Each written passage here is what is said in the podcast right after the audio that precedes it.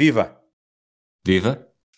Viva! Bem-vindos ao primeiro desconto de tempo de 2021. Depois de um ano atípico, em que o calendário desportivo sofreu várias alterações e deixou tudo pernas para o ar, esperemos que 2021 traga mais estabilidade e nós aqui contamos acompanhar os grandes eventos desportivos e falar sobre eles com a paixão de sempre. No episódio de hoje, vamos centrar atenções no futebol americano, que está na sua fase decisiva. O Super Bowl é já a 7 de fevereiro, em Tampa, Flórida, e a corrida para o jogo decisivo aperta-se com algumas surpresas pelo meio. Neste episódio, ainda teremos tempo para falar de hockey no gelo e setas, claro. Com o Rui Silva, Pedro Varela e eu, Pedro Fragoso, venham connosco fazer um desconto de tempo. Um podcast do projeto Hemisfério Desportivo.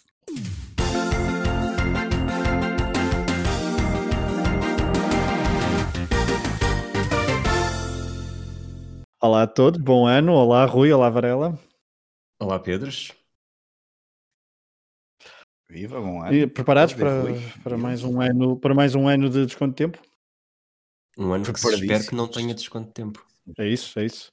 Certinho. Que os únicos desconto de tempo sejam estes episódios aqui bem, entre, bem, entre nós para falar sobre desportos uh, que não falamos nos outros podcasts do Hemisfério Desportivo. Vamos começar uh, sem demoras, pelas setas, Varela, uh, muito rapidamente, o que é que nos queres comentar sobre o fabuloso mundo do tiro ao alvo de cerveja na mão? que, que, não, que, este ano não aconteceu com cerveja na mão, infelizmente o Mundial que acabou no passado domingo. Um, tivemos um novo campeão do mundo pela primeira vez, pela primeira vez um galês, pela primeira vez o Gerwin Price vence o título mundial, torna-se também o número um do mundo, destronando Michael Van Gerwen, que já estava sensivelmente, provavelmente há quase dois anos no, no primeiro lugar e ainda leva para casa meio milhão de libras. Foi também um Mundial em que José de Souza esteve presente, pela primeira vez passou da segunda ronda um, quando eliminou Ross Smith, mas na terceira perdeu, caiu diante de Marvin King, um jogador muito mais experiente, um, apesar de no ranking não se notar. Relembramos que José Souza estava bem classificado no ranking mundial devido à vitória que tinha tido no Grande Slam, que é um dos grandes torneios que aconteceu em 2020 também. Um, e, um, mas José de Souza termina o ano de 2020 com mais de 300 mil libras de prize money arrecadados, um, o que é algo considerável e, e num 15 lugar do Mundial. Um, e, estou-me a focar aqui mais em José Souza, por ser português e, por, e porque até acabou por aparecer um bocadinho mais nas notícias nos últimos tempos, desde a vitória no Grande Slam, porque entretanto, no Mundial, como é tradição, o Mundial acabou no domingo, foram uh, de 15 a 6 dias de competição, apenas a primeira sessão noturna do primeiro dia teve público, depois uh, em Inglaterra as, as regras foram alteradas e não houve mais público até ao final, uh, até à final, e, um, e, nesse dia, como é tradicional, depois da vitória de Gerwin Price sobre um, Gary Anderson, é, é, anunciado, são anunciados os jogadores que, irão, que fazem parte da Premier League. A Premier League, só para recordar, já falamos aqui há uns episódios atrás, quando falamos de, de, das setas e das organizações, é, é uma prova que é criada pela PDC, que é a organização principal, e a Sky Sports, um, em que os jogadores são convidados pela organização. Um, normalmente os quatro primeiros jogadores do mundo e depois são mais seis jogadores que são convidados. Eh, na realidade são mais cinco jogadores e no antigo formato, por cada sítio que eles iam jogando, entrava uma espécie né, de convidado daquele local. Este ano foi alterado e teve duas novidades. Voltou ao formato antigo, 10 jogadores, um, que depois vão ter diferentes fases até chegar ao playoff, onde vão decidir o campeão, um, com os tais a passar por sete locais diferentes, inclusive a Alemanha e a Holanda, e desta vez, pela, e, e, pela primeira vez, José de Souza foi convidado, uh, portanto, fruto provavelmente dessa vitória no Grande Slam, e vai estar uh, com os 10 dos melhores jogadores um, neste torneio que é televisionado todo pela Sky Sports. São vários, uh, vários dias consecutivos de prova que um, normalmente começaria já em breve, uh, mas não vai acontecer porque a PDC está a tentar que, uh, que seja possível ter público, algum público nas provas e, portanto, vão adiar um bocadinho este, este início da, da competição. Competição que, para o, para o vencedor, que o atual campeão é Glenn Durant, que tinha quebrado aqui uma hegemonia de Michael Van Gerwen, um, levará para casa 250 mil libras. Muito bem, então a participação de José de Souza certamente que será motivo, esperemos, para voltar ao, às setas aqui no desconto de tempo durante os próximos, os próximos meses. Um, as setas aqui no Desconto Tempo, sempre com um lugar muito especial, com o Pedro Varela a trazer-nos as mais um, recentes atualizações. Vamos ao futebol americano, uh, que é vamos. Tema, vamos, vamos, que é o tema principal deste, deste episódio. Uh, eu estive a estudar imenso, vocês vão ver. Uh, ando a acompanhar muito esta fase decisiva, vou acompanhar imenso. Um, Rui, eu vou-te sugerir que faças um resumo da fase regular e antevisão dos playoffs à medida que fores Uh, que fomos falando dos jogos que arrancam já no próximo fim de semana. No final haverá tempo ainda para mencionar uma das grandes surpresas do torneio deste ano, algo que não acontecia desde 2008, já lá vamos. Há sete equipas apuradas um, por cada conferência, vamos seguir a ordem cronológica de entrada em campo no próximo uh, fim de semana. E começamos por um jogo no estádio, no estado de Nova York, na cidade de Buffalo. Os Buffalo Bills recebem os Colts de Indianápolis os Bills terminaram muito bem a fase regular e parece que estão a tomar o gosto aos playoffs depois de um jejum grande entre 99 e 2017. E vão defrontar uma equipa, Rui, que sofreu até ao fim para chegar a esta fase. É, antes de tudo, deixa-me elogiar o teu trabalho de casa. Não sei se o teu cérebro neste momento já está em forma de oval e numa, numa espiral à procura do, no, final, do no, final, no, final, quero ver o que é que tu achas do meu cérebro, depois do, do resto que eu tenho aqui para dizer. Mas deixa-me dizer que começaste muito bem e acabaste de fazer aqui três ou quatro vistos a coisas que eu tinha previsto a dizer. Mas começando então por esse jogo, tu disseste bem, o Buffalo consegue a participação nos playoffs em anos consecutivos pela primeira vez neste século eh, e desde 1995 que não vencia a divisão oeste da, da AFC, que é a divisão dos Patriots, Nesta temporada venceram 13 jogos, 3 derrotas contra os Cardinals, os Chiefs e os Titans. Eh, duas delas estão nos playoffs. E fizeram isto alicerçadas no quarterback Josh Allen e no wide receiver Stephon Diggs. Eh, o primeiro fez 37 passos para touchdown, foi o quinto melhor registro da liga, enquanto o segundo liderou a NFL em jardas após passe, apesar de somar apenas 8 touchdowns. Os Bills são a segunda equipa com mais jardas de passe por jogo, só atrás dos Chiefs, que são os vencedores em título e grandes candidatos a vencer eh, este ano também, mas a, a, quarta pior entre as equipas dos playoffs de jardas de corrida, apenas 107 por jogo. Do outro lado, os Colts têm o experiente Philip Rivers como quarterback, 39 anos, fez 24 passes para touchdown. A equipa está nos playoffs com um registro de 11 vitórias e 5 derrotas, eh, que chegou para uma das posições de wild card, mas não para vencer a divisão sul da AFC. O running back Jonathan Taylor e o wide receiver T.Y. Hilton são as principais ameaças ofensivas. Os Colts venceram quatro dos últimos cinco jogos e durante a temporada derrotaram os Green Bay Packers de Aaron Rodgers, que talvez tenha sido a principal vitória mais importante. Apesar disso, eu acho que o favoritismo neste jogo uh, vai todo para a equipa de Buffalo. Muito bem, Varela, no final de cada, de cada jogo, de cada comentário do Rui, se tiveres alguma coisa a acrescentar, podes, uh, podes fazer. Vamos passar para o segundo jogo e vamos viajar da costa leste para a costa oeste. Os LA Rams regressam aos playoffs depois de um ano de ausência e vão até Seattle, ao incrível Lumen Field, defrontar os Seahawks, que tiveram um registro de 12-4 na fase regular. Os homens de Seattle são favoritos, Rui? Para mim são, mas agora interrompeste o meu raciocínio que eu estava a pensar que tinha de te elogiar novamente, porque estás mais uma vez muito forte teu, nos teus lançamentos. Um, por falar em lançamentos, uh, lançámos há bocado o jogo dos Bills com os Colts, é no sábado às 18h05. Este jogo entre os Seahawks e os Rams também no sábado às 21h40. A nível de nomes, uh, este Seahawks-Rams talvez seja o jogo mais interessante deste fim de semana. As duas equipas estiveram na, na Super Bowl na última década. O duelo, um eventual duelo entre o Russell Wilson e o Jared Goff tinha tudo para ser promissor, mas a lesão do Jared Goff, que levou os Rams ao, à Super Bowl há dois anos, eh, que o obrigou a ser operado à mão e a falhar o último jogo da fase regular, torna tudo mais incerto. Na segunda-feira, o treinador Sean McVay não quis adiantar com certeza se Goff estaria disponível e estamos assim. Se não estiver disponível, os Rams, que venceram 10 jogos, vão perder o seu grande líder das últimas temporadas, apesar de esta época não ter sido particularmente brilhante, com 20 passos para touchdown e 13 interseções. Do outro lado, os Seahawks venceram 12 jogos, como disseste, durante a fase regular. Russell Wilson fez 14 passes para touchdown, superando o recorde de carreira. É uma carreira que começou em 2012 e que nunca tinha passado dos 35 passes para touchdown. Wilson apareceu a lançar mais do que nunca também, isso também ajuda a que os números sejam mais elevados e talvez por isso também estabeleceu um novo máximo de interseções na temporada com 13.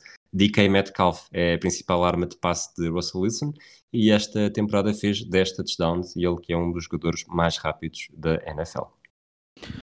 Último jogo de sábado, Rui, vai ser em Maryland e vai opor duas equipas que já não estavam nesta fase há algum tempo. Os Buccaneers desde 2008 e que este ano contam com Tom Brady e Washington, que mudou de nome no início da época, que não chegava a esta fase desde 2016. Conta-nos tudo sobre este duelo.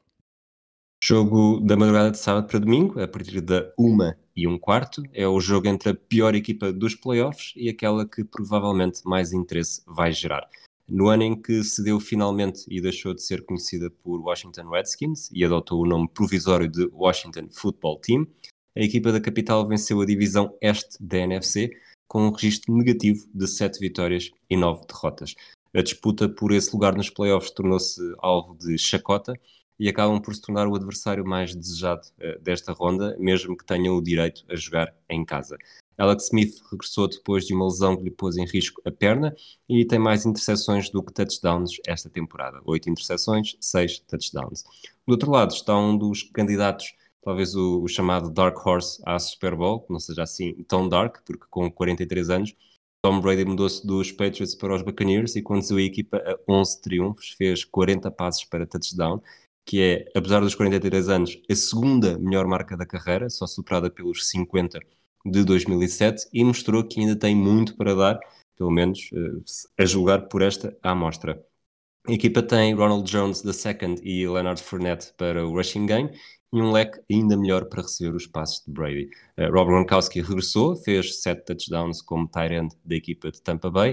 Uh, Antonio Brown, outra, outrora figura dos Pittsburgh Steelers, reencontrou Brady, ele tinha estado dois fins de semana, nem tanto, nos Patriots na temporada anterior, e, mas a principal arma ainda assim foi Mike Evans, autor de 13 touchdowns durante a temporada. O problema, uh, Mike Evans ser ilusionado do último jogo da fase regular e a presença no jogo de fim de semana continua incerta. Apesar disso, eu acho que não há dúvida de que o favoritismo vai para a equipa de Tampa Bay. Fragoso, deixa-me botar só uma coisa aqui ao Rui. Oh, Rui, é, porque, porque é uma curiosidade, não sei se sabes, é, é, já aconteceu muitas vezes esta questão de vencer a divisão, a divisão, ou a, é a divisão que se chama, não é? Um, sim, e, sim. Com porcentagem negativa e, e, e é, é, é, muito comum acontecer isto, não? É assim, não sei quão comum, comum é, sei que esta, mas... sei que esta, esta divisão este da NFC, e foi, foram os últimos jogos da, da, da temporada, porque basicamente houve, os últimos jogos são, normalmente são sempre as equipas, entre as equipas da, da divisão. divisão. Pois. E Houve um primeiro que foi entre os Cowboys e os Giants, em que quem ganhasse uh, ficava à espera de, de poder, eh, de ficar à espera de, de, ser campeão, de ser campeão, desculpa, de ganhar a divisão e ir aos playoffs, mas apenas se depois Washington perdesse pois. Contra a Philadelphia Eagles num jogo que foi 4 horas depois. E o jogo foi tão mau, ainda por cima em, em prime time, que as pessoas quase que tiveram um bocado de vergonha de, de os Eagles, que na verdade queriam era perder para ter uma melhor equipe, uma melhor escolha, escolha no draft, no draft e, e, o, e Washington também não sendo grande equipa, mas que acaba por ser a menos má delas. Ainda assim, fui ver a lista, os registros das últimas vitórias, equipas que venceram, em 2019 foi 9-7, uh, antes disso 10-6, 13-3, 13-3, 9-7, portanto, pelo menos aqui, nesta divisão, que, que, historicamente tem sido, mesmo que o campeão seja bom, a partir daí, uh, nem por isso, uh, não há aqui nenhum registro negativo. Pois. Muito bem feita esta, esta nota sobre o registro desta divisão. Vamos avançar para o primeiro jogo de domingo, que será uh, no Nissan Stadium, em Nashville. Duas equipas com o mesmo registro na fase regular, 11-5. Rui, eu vou torcer pela equipa de Baltimore, apenas porque vi o The Wire todo em 2020, mas posso ser convencido a mudar de opinião depois de ouvir falar sobre este embate entre Titans e Ravens. Portanto, o jogo no domingo às 18h05 e, e falar de Tennessee é falar do running back Derrick Henry, que pulverizou marcas durante a temporada com 2.027 jardas de corrida. Isto para ter uma noção, uh, um jogador que faça, que ultrapassa as mil já é, já é bom.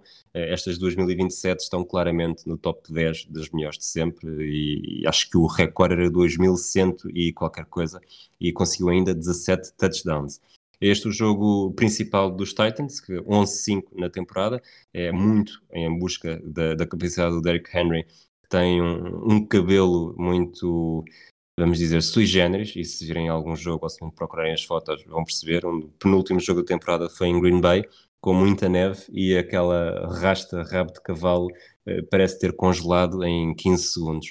Eh, além dele, o quarterback Ryan Tannehill, que não é necessariamente um, a última bolacha do pacote, eh, mas fez 33 touchdowns, 7 interseções, fez uma época bastante boa, sobretudo quando, lá está, não se espera muito dele.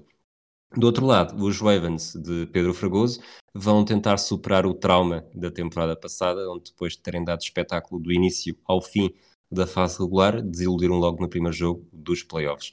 Lamar Jackson teve uma temporada mais discreta do que na temporada passada, mas ainda assim somou 26 passos para touchdown e foi a principal arma no jogo de corrida, com 1005 jardas e 7 touchdowns. Os Ravens venceram os últimos 5 jogos da fase regular, a marcar 27 ou mais pontos em todos os jogos, e aparecem numa boa fase, mas der por onde der, será uma corrida para a vitória. É Derrick Henry de um lado, Lamar Jackson do outro. Muito bem, vamos agora ao penúltimo jogo, por ordem cronológica, que opõe Saints e Bears. A equipa de Nova Orleans tem melhor registro que o seu adversário na fase regular. Um, é favorito para ganhar o jogo no Superdome, Rui? Vamos ver. Uh, à, à, primeira vista, sim, uh, sem dúvida. Venceram 12 jogos em 16, tiveram até à última semana a lutar pelo melhor registro da conferência, enquanto os Bears perderam na última jornada e só chegaram aos playoffs porque os, os Arizona Cardinals também perderam, acabando ambos com um registro de 8-8, mas os Bears com vantagem no confronto direto. À primeira vista, o jogo lá está, dará a vitória dos Saints, à segunda, terceira e quarta vista também. Uh, aliás, o favoritismo dos Saints estende-se até se perder de vista, mas nem por isso quer dizer que a vitória seja garantida. Uh, Mitchell Trubisky é o quarterback dos Bears, teve números tímidos, com 16 passos para touchdown e 8 interseções. Uh, do outro, Drew Brees, um dos quarterbacks mais experientes e mais valorizados da liga, fez 20, 24 touchdowns, sofreu 6 interseções.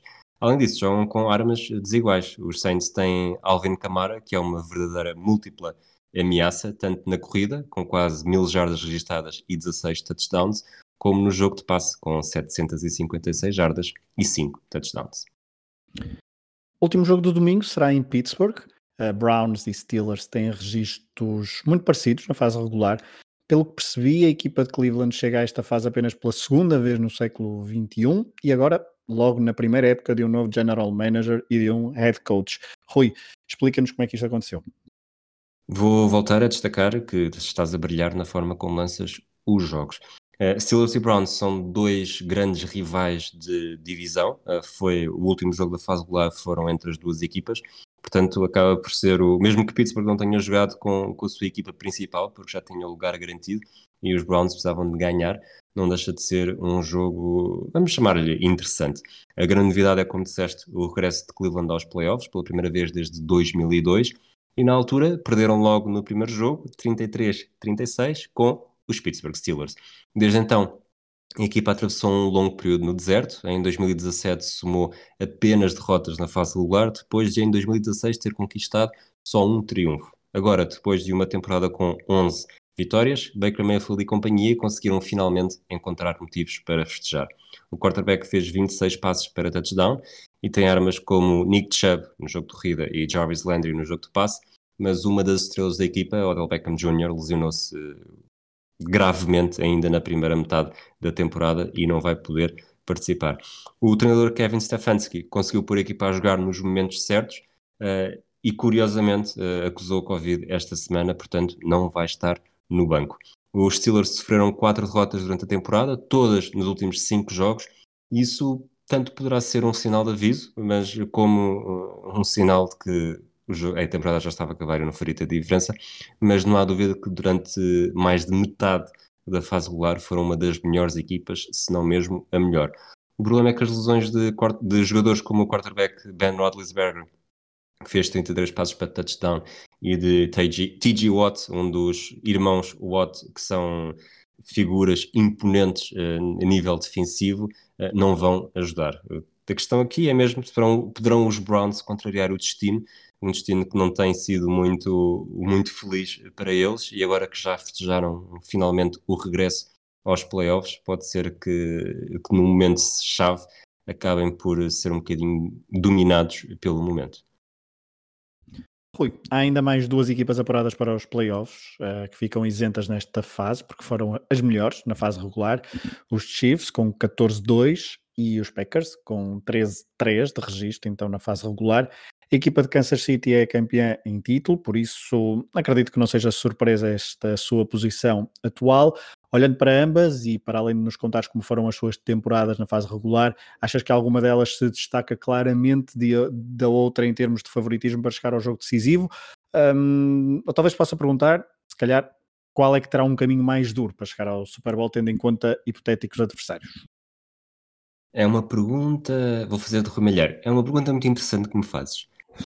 Eu, eu posso dizer que todos os anos uh, faço um, fazemos umas escolhas, uma espécie de fantasy em que, em que, de acordo com os jogadores, para cada uma das posições, pontuas uh, X e escolhes, lá está, escolhes antes da primeira ronda e depois se o jogador se mantiver para a segunda ronda uh, duplica, se mantiver para a outra ronda triplica e se chegar à Super Bowl quadruplica. Portanto, é um exercício que nós todos os anos fazemos, que é perceber que equipa é que provavelmente vai estar na, na Super Bowl para teres mais jogadores a quadruplicar? Eu posso dizer que, que este ano escolhi, salvo erro, eh, cinco jogadores dos Chiefs e três dos Packers e um que não, que não faz parte de nenhuma delas. Portanto, à partida, a minha resposta só pode ser Chiefs. E, sinceramente, parece-me que pelo... Até quase historicamente, eh, a equipa que tem vantagem de jogar em casa uh, até ao final dos playoffs na, na AFC, portanto o lugar em que os a divisão, a conferência em que os Chiefs estão, costuma ser mais simples. Agora, podes-me perguntar, mas isso é mesmo assim ou é só a tendência que tens por, por os Patriots terem estado muitas vezes nesse lugar? É possível que seja uma mistura das duas, uh, ainda assim acho que a, a NFC é um bocadinho mais equilibrada. E um, algum destaque para as temporadas de fase regular de Chiefs e Packers, uh, para além do, do registro e, da, e, do favoritismo que foram, que foram tendo e que chegaram então a esta posição?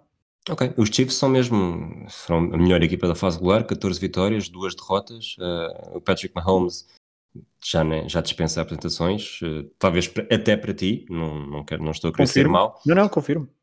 Fez, fez 38 passos para touchdown, com destaque para os 15 que fez para o Tyreek Hill e os 11 para o Travis Kelsey. Posso dizer que todos estes três jogadores que falámos até agora estão na minha equipa. Uh, os Chiefs são, são intimidantes, têm a vantagem de jogar sempre em casa, lá está, até uma eventual presença na Super Bowl, que está marcada para, para Tampa Bay, como disseste também. Uh, principais adversários nesta conferência que, que os poderão uh, afetar. É assim, é difícil, Uh, provavelmente há quem esteja a apostar numa linhagem de, de, Buffalo Bills, não me parece necessariamente que seja uma ameaça séria, mas não deixam de ser uma ameaça. Além disso, uh, os Baltimore Ravens fizeram uma grande temporada no ano passado, poderão ter alguma sensação de desforra depois de terem sido eliminados de forma surpreendente pelos Titans, mas também não me parece que consigam. Acho que os Chiefs são, estão demasiadamente bem oleados para conseguir fazer a diferença. Do outro lado, da NFC, os, os Packers, uh, eh, 13 vitórias, 3 derrotas, a parceria entre o treinador Matt LaFleur e o quarterback Aaron Rodgers uh, deu resultado. Rodgers fez uma temporada impressionante, com 48 passes para touchdown e 5 interseções. Uh, é o grande candidato uh, a ser MVP da fase regular, mas tem motivos para, para preocupação depois da lesão de David Bakhtiari, uma das suas maiores proteções no ataque. Uh, o Aaron Jones foi a principal referência no jogo de corrida, enquanto o Davante Adams bateu vários recordes a receber passes uh, para touchdown do Aaron Rodgers, terminando com 18. Além disso, temos o Robert Tonyan, o, o end dos Packers, que apareceu em alguns momentos chaves, fez 11 touchdowns, enquanto o Marcus Valdez Scantling fez 6. Os três, juntamente com o Alan Lazard, são as quatro grandes referências do jogo de passe de Rodgers e que sabe, o Aaron Rodgers sabe que o caminho até à Super Bowl de Tampa Bay passará sempre pelo difícil Lambeau Field, uh, que com o frio uh, e jogos em janeiro uh, se torna ainda mais difícil de ultrapassar. fazendo o mesmo exercício, que equipa é que poderá estar aqui a, afastar os Packers da Flórida, ou, ou mais corretamente de Tampa Bay? O vencedor entre os Seahawks e os Rams não parece. O vencedor entre o, os Saints e os Bears, uh, os Saints, o Drew Brees a enganar, talvez, mas ainda assim, o tal Dark Horse que falámos há pouco, que não é assim tão dark, os Tampa Bay Buccaneers, por terem o Tom Brady, por terem uma equipa com muitas uh, referências uh, boas, por a Super Bowl ser em Tampa Bay, portanto acredito que isso funciona até como um, um tónico especial. Acho que estão onde ter, têm a experiência e têm a, a motivação para conseguir lá chegar. Por outro lado, lá está, o jogo, o jogo Tampa Bay ir até Green Bay para, para disputar um lugar na Super Bowl pode ser, pode ser ainda mais difícil e esse fator casa poderá acabar por revelar-se mesmo decisivo. Também por isso tem havido sempre tanto sofrimento entre os adeptos dos Packers para conquistarem o, a vantagem de o melhor registro de conferência para saber que qualquer caminho até à Super Bowl passa sempre pelo Lambeau Field. Aproveito só ainda para fazer duas perguntas antes de falarmos das equipas que não se apuraram para os playoffs, uh, até para uh, alguns dos ouvintes que não estejam tão familiarizados com o caminho até, até à Super Bowl. Uh, todos os jogos agora são sempre únicos, é jogo único, confirma? Confirmo. Ok. E, um, e, e queria-te perguntar se a situação da Covid, portanto, estamos a falar de um desporto que não foi afetado na última época porque foi realizado ainda uh, em plenitude com, antes da, da pandemia uh, chegar aos Estados Unidos. Desta vez uh, começou, portanto, já, já, já ali por volta de setembro, outubro, não é? Em, um, em 2020. Como é que tem, como é que tem decorrido? Se tem tido algum problema? Estavas a falar de fato casa, um, a partir dos jogos serão ou ou sem público, ou com público super reduzido, creio eu, um, no mínimo, não é? Ou no máximo. Sim, sim. E, um, e, como é que isso tenha, poderá afetar, ou se tem afetado alguma coisa durante a fase, a fase regular? Eu acho que acabou por afetar menos do que aquilo que nós falámos aqui em, durante o verão, antes da temporada começar. Houve muitos jogadores que, que abdicaram de fazer esta temporada. A equipa com o cabe por estar mais relacionado com, nos Patriots, houve dois ou três, sobretudo de linhas defensivas e ofensivas, uh, jogadores que têm o seu nome, mas não, não aparecem necessariamente nas estadísticas que mais gente vê que decidiram simplesmente abdicar de participar, era mesmo uma opção que, que os jogadores tinham e fazia, foi contemplada pela Liga. A partir daí, apesar de tudo, uh, houve alguns adiamentos, uh, muita gente, não necessariamente profetas da desgraça, mas talvez profetas do bom senso, acharam que, que provavelmente a temporada ia ter de ser pelo menos adiada uma semana para garantir que todos os jogos se conseguiam disputar. É, tirando aquele jogo que foi adiado duas ou três vezes, acho eu, de, de domingo para segunda e depois de segunda para terça, porque havia casos, casos positivos, acabou por não ser assim tão mau.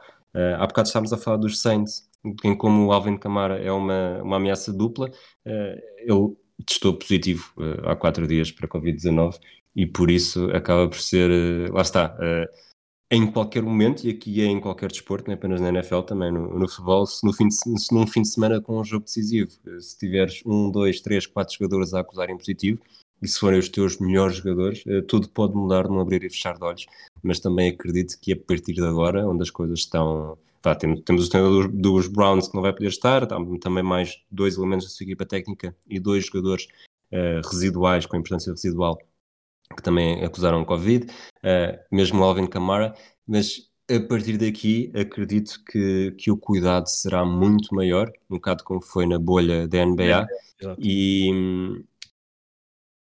e é que lá está, vamos ver, mas acredito que a partir daqui, como, como o cuidado vai ser tão maior, uh, provavelmente não haverá uh, o mesmo nível de problemas. Muito bem, mesmo para acabar, uh, falaste dos Patriots, dos Patriots um, foi a grande surpresa, não, não estão então no lote dos playoffs, vamos falar então das equipas que não chegaram a esta fase, uh, os Patriots que uh, desde 2008 não falhavam uma, uma presença no, nos playoffs.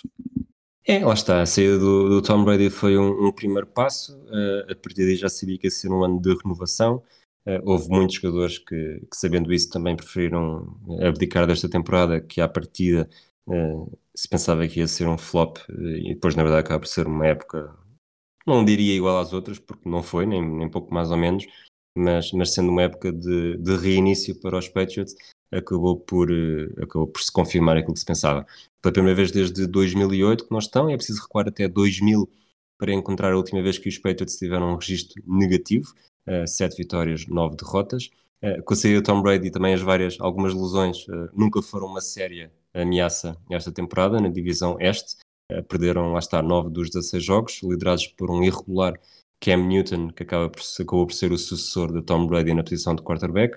Os Patriots caíram para a terceira posição da divisão, que por pouco não dava duas equipas aos playoffs, e seria, teria sido assim se os Miami Dolphins não tivessem perdido com estrondo no último fim de semana, frente a uma equipa de, de Buffalo, os Bills que também acabaram por poupar muitos dos seus habituais titulares.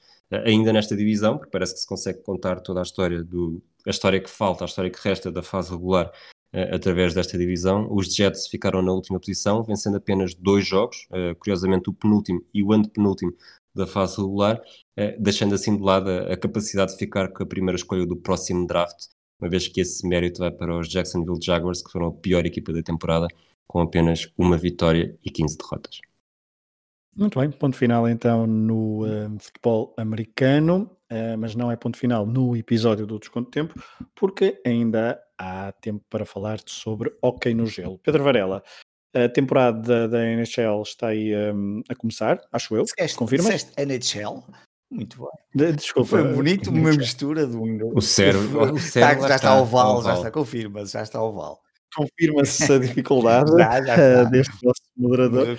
Mas, hum, mas então, está, está, está prestes a começar então a temporada de Hockey no Gelo nos Estados Unidos e no Canadá. Conta-nos, é, muito brevemente, que notícias é que nos tens para apresentar uh, antes deste início de temporada. Muito bem, começa, como tu dizes, e bem, já no próximo dia 13, jogo inaugural, e já lá vou falar um bocadinho mais em detalhe sobre esta época que vai ser mais curta, mas deixa-me só dizer, esta madrugada um, tivemos um novo campeão do mundo júnior de hockey no gelo, e porque é que eu estou a falar do Campeonato do Mundo Júnior de Hockey em Gelo, porque acaba por ser muito importante. Grande parte dos jogadores que estão presentes nesta competição, pelas diferentes seleções, eh, nomeadamente as mais fortes, Canadá, Finlândia, Rússia, Estados Unidos e Suécia, grande parte delas de Canadá e Estados Unidos, como é óbvio, já são jogadores detidos por, por equipas da NHL, portanto isto é uma antecâmara para futuros grandes jogadores desta competição, por exemplo o plantel metade da Rússia já está, eh, já são, já fazem parte de equipas da NHL, e, e esta madrugada tivemos a, a, final, o Campeonato do Mundo decorreu no Canadá, o Canadá era o campeão do mundo, ganhou os jogos todos até à final, infelizmente perdeu para eles, perderam, perderam a final contra os Estados Unidos por 2-0, os Estados Unidos já não eram campeões desde 2017, também contra o Canadá nesse ano, eh, e a Finlândia conquistou o bronze, eh, sendo que a Rússia ficou no quarto lugar, a Rússia já desde 2011 que não consegue o título mundial. Avançando então para, para a época da, da NHL, a época da NHL realmente vai começar agora no próximo dia 13, vários foram o início foi adiado eh, várias vezes porque não havia acordo entre a organização NHL e NHL Players Association quanto ao número de jogos, quanto às questões salariais, uma série de contra eh, uma questão também muito importante que tem a ver com a bolha. Relembramos que a fase eh, do ano passado dos playoffs eh, aconteceu com aquelas bolhas, os jogadores fora longe das famílias e portanto houve ali uma negociação dura. Finalmente chegaram a um acordo e portanto a época vai ter 56 jogos na época regular. Um, e começa no próximo dia 13 de janeiro, com o jogo inaugural entre os Penguins e os Flyers. Um, portanto, Pittsburgh Penguins e os Philadelphia Flyers qual é também aqui uma novidade? É que fruto do, do Covid, um, também ainda se está para tentar perceber que quanto público é que vai ser possível colocar nas arenas, mas um, uma, das, uma das novidades que acontece nesta, nesta reorganização. Eh, no outro dia falava com o Rui das divisões que tem a NHL e que é sempre uma confusão, a metropolitana, atlântica, essa coisa toda. Desta vez organizaram-se eh, de uma forma diferente por causa do Covid e, portanto, vamos ter uma organização que é a North Division, que só tem equipas canadianas, e depois outras três divisões, a West Division, a Central Division e a East Division, que têm as equipas agrupadas por, eh, digamos, por proximidade, digamos assim, local. Um, Ficou-se também ontem a saber que estas divisions uh, foram vendidos os, os direitos a diferentes patrocinadores, portanto aqui uh, numa tentativa também de arranjar mais dinheiro, fruto também de, da diminuição dos, dos, dos, dos, dos adeptos dentro do, do, dos, dos rinques para ver os, os jogos, um, e, e portanto vamos ter três divisões, as três divisões americanas, digamos assim, uh, vão jogar oito vezes contra as equipas, portanto, entre, contra elas, entre elas, portanto, estão compostas para, para, para fazer, o, vão jogar oito vezes eh, contra elas, exatamente, uh, não sei se me fiz entender bem, mas para, para fazer os 56 jogos, vão ter que jogar oito vezes contra cada uma delas, e na divisão norte, que é a divisão canadiana, como são menos equipas, são, vão ter que jogar 10 vezes para, para, para fazer os tais 56 jogos. Depois, um, depois seguimos para um formato de playoffs, onde, vão, onde são qualificadas as quatro equipas de cada uma das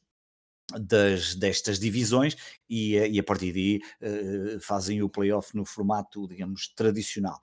Um, o que é que diria mais sobre, sobre, depois mais à frente, havemos se calhar de falar um bocadinho mais das equipas, mas isso quando, a, quando o campeonato se calhar estiver a decorrer, digo só duas pequenas hum, notas que aconteceram e, e que são, acabam por ser importantes.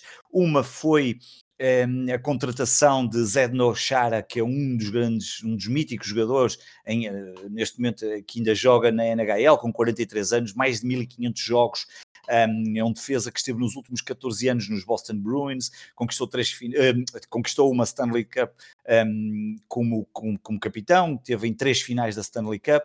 É um jogador que, que queria jogar, estava a ser colocado como supunha-se que iria ficar como reserva nos Bostons, tem tido uma importância muito grande ao longo dos últimos anos na nova geração de jogadores defensivos da equipa de Boston e assinou pelos Capitals. Um, e uh, porque eu não queria, não queria ficar como, como jogador de reserva uh, e portanto uh, acaba por ser aqui uma, uma, uma alteração muito interessante para os Capitals que, que Capitals esses que tinham ficado sido eliminados dois, pelos dois anos consecutivos, estes últimos dois anos consecutivos, não passaram da primeira ronda dos playoffs e acabaram por despedir o treinador Todd Ryden e contrataram Peter Laviolette. Também dos Capitals, a outra eh, novidade interessante, esta hum, eh, com, com um interesse ainda maior do que a contratação de, de Chara, um, ou Big Z, como ele também era muito conhecido, um, é que Ovechkin, um dos melhores jogadores da, hum, da NHL, como, como o Pedro Fragoso disse bem, um, vai, estar, vai entrar no último ano de contrato. Ele assinou em 2008, janeiro, 10 de janeiro de 2008, um contrato de 13 anos na altura por 124 milhões de dólares e que neste momento vai terminar, portanto, vai se tornar aquilo que eles chamam unrestricted free agent. No final desta temporada, significa que ou os Capitals chegam a acordo, o Ovechkin já veio dizer que não está ainda muito preocupado, nem está, não está, as negociações ainda não aconteceram. O owner dos Capitals já disse que em breve iria começar as negociações fica aqui a dúvida, será que vai continuar nos Capitals? Estamos a falar de um jogador que ainda tem, apesar de ter 35 anos, eh, é obviamente uma mais-valia para qualquer equipa. Vamos ver o que é que irá acontecer, se se, manter, se irá manter na próxima temporada, porque estamos a falar até ao final da temporada, ele ainda está garantido nos Capitals, ou se, se fica na, na, sua equipa e onde que ajudou a atingir o grande objetivo que era ser campeão, aconteceu há coisa três anos, ou se irá mudar para, para, para uma outra equipa, certamente haverá eh, muitos pretendentes estarão à espera de perceber o que é que estas negociações vão dar e portanto foi, são as duas, diria as duas grandes novidades em termos de, de jogadores um, obviamente além de uma série de contratações, mas uh, deixaremos isso depois para uma fase mais avançada também para perceber, porque esta época acaba por ser um bocadinho atípica, não houve muitos treinos, os playoffs acabaram fez, fechou o draft, entretanto eles neste momento já há equipas que já estão nos, nos famosos training camps, estão a preparar uh, o início da época regular e, um, e se calhar vamos deixar correr algumas jornadas para perceber quem serão os grandes favoritos, quem serão os jogadores que, que, que, que, que, estão em, que estarão ou que estão em destaque para a nova temporada e depois voltaremos a, a falar um bocadinho sobre, sobre a NHL nessa altura. Exatamente, fica lançada então a corrida à Stanley Cup, veremos quem sucede a Tampa Bay Lightning um, e voltaremos certamente à NHL uh, eh, durante, os próximos, durante os próximos meses. Fernando, uh, a tua voz está um bocado seca, se calhar é melhor ir buscar um bocadinho de Age 2O.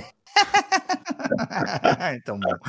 Sim, senhora. Ai, muito ai, bom, ai, muito bom. Fantástico. Bom. Uh, no, próximo, no próximo episódio do Desconto Tempo, vou, provavelmente voltaremos a desportos uh, menos americanos. Fiquem atentos ao vosso feed. Ponto final, então, neste episódio onde começamos nas setas, falamos de futebol americano, estão aí os playoffs à porta, e também lançamos então a temporada de hockey no gelo nos Estados Unidos e também no Canadá, que como o Varela explicou muito bem, até vai ter uma divisão muito própria e muito exclusiva.